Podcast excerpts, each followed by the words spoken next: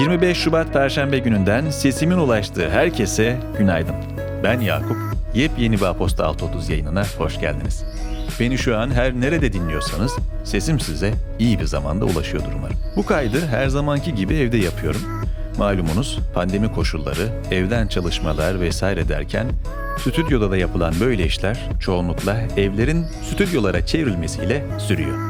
Ben de onlardan biriyim. Arkamdaki perdeyi çekerek, dahası bulunduğum odadaki bütün perdeleri çekerek sesin yankılanmasını engellemeye çalışıyorum. Bunun ilginç püf noktaları var tabii. Özellikle seslendirme yapan, podcast üretenler de bilirler ki e, kullanılan mikrofon nispeten hassas bir mikrofonsa en ufak bir çıtırtı, konuşurkenki harflerin patlaması ve benzeri olaylar kayda yansır ve kaydın kalitesini önemli ölçüde etkileyebilir. Bu sebepten alınabilecek tüm önlemleri almak zorundayız. Bundan birkaç sene önce henüz böyle podcast'i, yayındı, seslendirmeydi bu denli ilgilenmiyorken mikrofonuma filtre niyetine çorap geçiriyordum. Ne yalan söyleyeyim değme filtreler çorabın gördüğü o işlevi hala görmüyor bence. Tabii böyle kayıtları temizlerken de e, özellikle editleyen arkadaşlara ciddi bir malzeme de veriyoruz. O kayıtlarda o kadar acayip takılmalar, ilginç dil sürçmeleri, tuhaf sesler oluyor ki gülmemek elde değil. TRT arşivlerinde spor spikerlerinin banttan yayınlar için aldığı kayıtlardan bir bölüm vardı. Sosyal medyada da e, yer almıştı hatta e, takıldıkları yerleri gösteriyordu. Hayli komik ama e, yapan kişiyi de bir hayli sinir eden takılmalar onlar. Bizde de durumun öyle olduğu zamanlar oluyor tabii. Bizim kayıtlarda sevgili Yağız editliyor. Bir kayıttan sonra kendisine abi şurada karnım gurulduyor orayı özellikle kırpabilir miyiz diye bir mesaj atmıştım. Yağız'ın elinde kim bilir hangi malzemeler vardır böyle. Hem gündem her zamanki gibi yoğun hem de detaylar bir hayli fazla. O yüzden yavaştan yayına geçeyim. Bugün kulaklarınıza ulaşan bültenin destekçisi Vayland, podcast dünyasının öne çıkan isimleri arasında yer alan Nilay Örnek ve Immanuel Dostoyevski, Türkiye'de önde gelen kurumsal podcastlerinden biri haline gelen podcast'i Vayland'la kafa rahatlatan sohbetlerin 3. sezonuna konuk oluyor. Ayrıntılar bültende. Girişte de belirttiğim gibi bugün 25 Şubat Perşembe ve gündemin öne çıkan detayları şimdi sizlerle. Keyifli dinlemeler. Türkiye'den manşetler.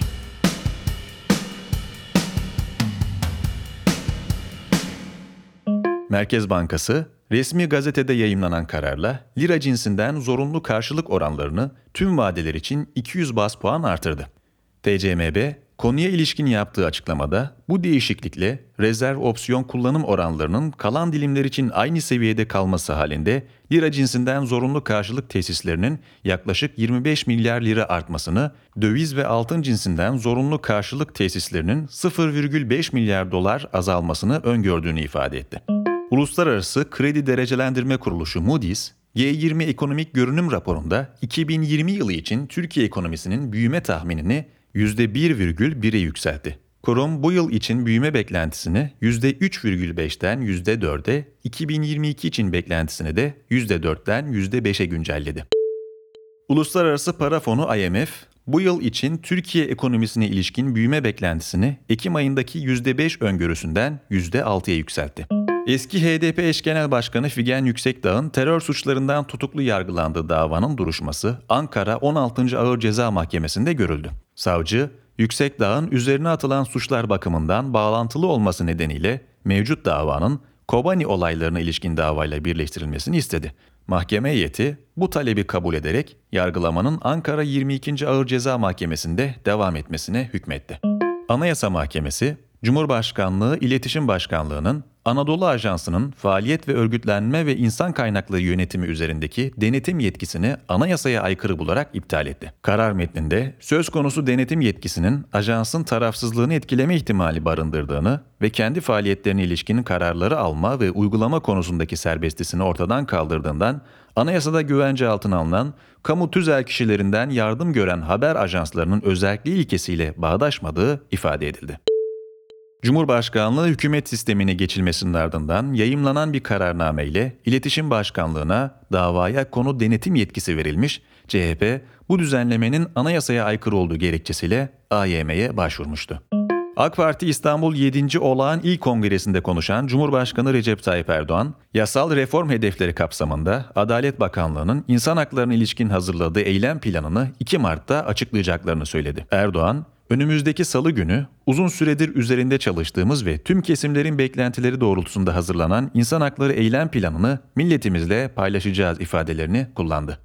İstanbul'da bir mahkeme eski Nissan CEO'su Carlos Ghosn'un 2019 sonunda finansal suçlar nedeniyle yargılanmayı beklerken Japonya'dan önce Türkiye'ye buradan Lübnan'a kaçırılmasına ilişkin görülen davada Ghosn'u Osaka'dan İstanbul'a getiren bir hava yolu yetkilisi ikisi pilot olmak üzere 3 Türkiye vatandaşına 4 yıl 2'şer ay hapis ve 31.240 lira para cezası verdi. Aynı davada yargılanan ve Gosn'u İstanbul'dan Beyrut'a götüren diğer iki pilot ve bir uçuş görevlisi ise beraat etti. Türkiye Büyük Millet Meclisi Başkanı Mustafa Şentop, milletvekili dokunulmazlığının kaldırılması istemiyle hazırlanan 33 fezlekenin meclise sunulduğunu söyledi. Söz konusu fezlekeler içinde Ankara Cumhuriyet Başsavcılığı Terör Suçları Soruşturma Bürosu'nun geçtiğimiz hafta 2014'teki Kobani olaylarına ilişkin 9 HDP milletvekili hakkında hazırladığı fezlekelerde bulunuyor. Dünyadan manşetler. Almanya'da bir yerel mahkeme, Suriye istihbaratının eski bir görevlisini insanlığa karşı suç işlenmesine yardımcı olduğu gerekçesiyle 4,5 yıl hapis cezasına çarptırdı. Karar, dünyada ilk defa Suriye dışında bir mahkemenin Suriye rejiminden bir yetkiliyi cezalandırması bakımından önem arz ediyor. İnsan hakları aktivistleri davanın bir emsal niteliği taşıyabileceğini düşünüyor. İnsan Hakları İzleme Örgütü, Çin'in Sincan bölgesindeki Müslüman azınlıklara yönelik kovuşturmaların sayısında belirgin bir artış gözlemlendiğini söyledi. Örgütün verilerine göre bölgede 2016'dan bu yana 250 binden fazla kişi hapis cezasına çarptırıldı. Diğer yandan 2017 yılından önce bölgede hüküm giyenlerin %11'i 5 yılın üzerinde hapis cezası alırken 2017'den bu yana oran %87'ye yükseldi. Gana, Dünya Sağlık Örgütü öncülüğünde yürütülen COVAX küresel aşı paylaşımı programı kapsamında aşı teslim alan ilk ülke oldu. Ülkenin başkenti Akra'ya ulaşan 600 bin doz AstraZeneca aşısı ilk aşamada sağlık çalışanlarının aşılanması için kullanılacak. Satın alma gücü bakımından ayrışan ülkeler arasındaki eşitsizliği azaltmayı hedefleyen program kapsamında bu yıl sonuna kadar küresel çapta 2 milyar doz aşının dağıtılması öngörülüyor. Uluslararası Af Örgütü, Rusya'da tutuklu bulunan muhalif lider Alexei Navalny'yi artık siyasi tutuklu statüsünde niteleyemeyeceğini açıkladı. Örgüt, kararının gerekçesini Navalny'nin 15 yıl kadar önce yaptığı nefret söylemi teşkil eden bazı yorumlarını geri almaması olduğunu belirtti. Örgütün kararı uluslararası kamuoyunda tepkilere yol açtı.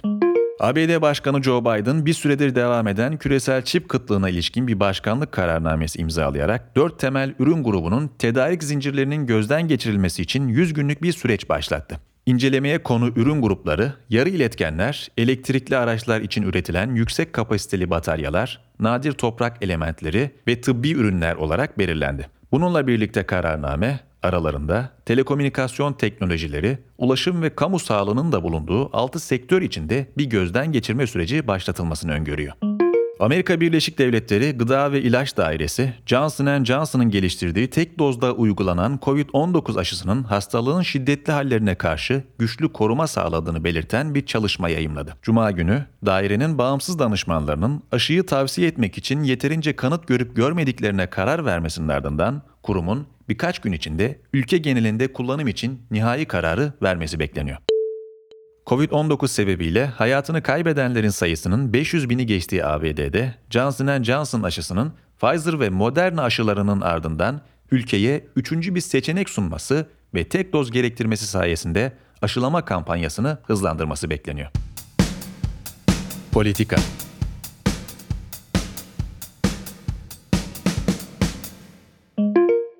Avrupa Birliği Dışişleri Bakanları Mart ayındaki liderler zirvesinden önce bir araya gelerek uluslararası politika gündemini değerlendirdi. 22 Şubat'ta bir araya gelen Avrupa Birliği Dışişleri Bakanlarının gündemi oldukça yoğundu. Bakanlar bir gün boyunca Belarus'tan Etiyopya'ya, Myanmar'dan Hong Kong'a kadar uluslararası politikanın tüm sıcak konularını ele aldı. Toplantının ilgiyle takip edilmesine neden olan iki önemli konu başlığı vardı. Rusya ve ABD ile ilişkiler nasıl ilerleyecek? Bu iki başlık aslında Avrupa Birliği'nin küresel stratejisini belirleyecek ve liderler zirvelerinde de ele alınacak önemli alt başlıkları içeriyor. Büşra Kılıç'ın AB Dışişleri Bakanları toplantısının ardından diye başlıklandırdığı yazısının daha detaylı incelemesi için sizi bugünün bültenine davet ediyorum. Ekipten öneriler. Ford Fiesta'dan çok net ayrıcalık. Ford Fiesta 60.000 TL, 24 ay, %0,99 faiz avantajıyla Ford yetkili satıcılarında sizi bekliyor. Siz de hemen Ford yetkili satıcılarına gelin, hayalinizdeki Ford'a özel avantajlarla sahip olma fırsatını kaçırmayın. Detaylar Ford'un kurumsal web sitesinde. Bir yayının daha sonuna geldik. Ben Yakup. Gününüzün güzel geçmesini diliyorum. Yarın da mikrofonun başında ben olacağım. O vakte kadar kendinize iyi bakın. Hoşçakalın.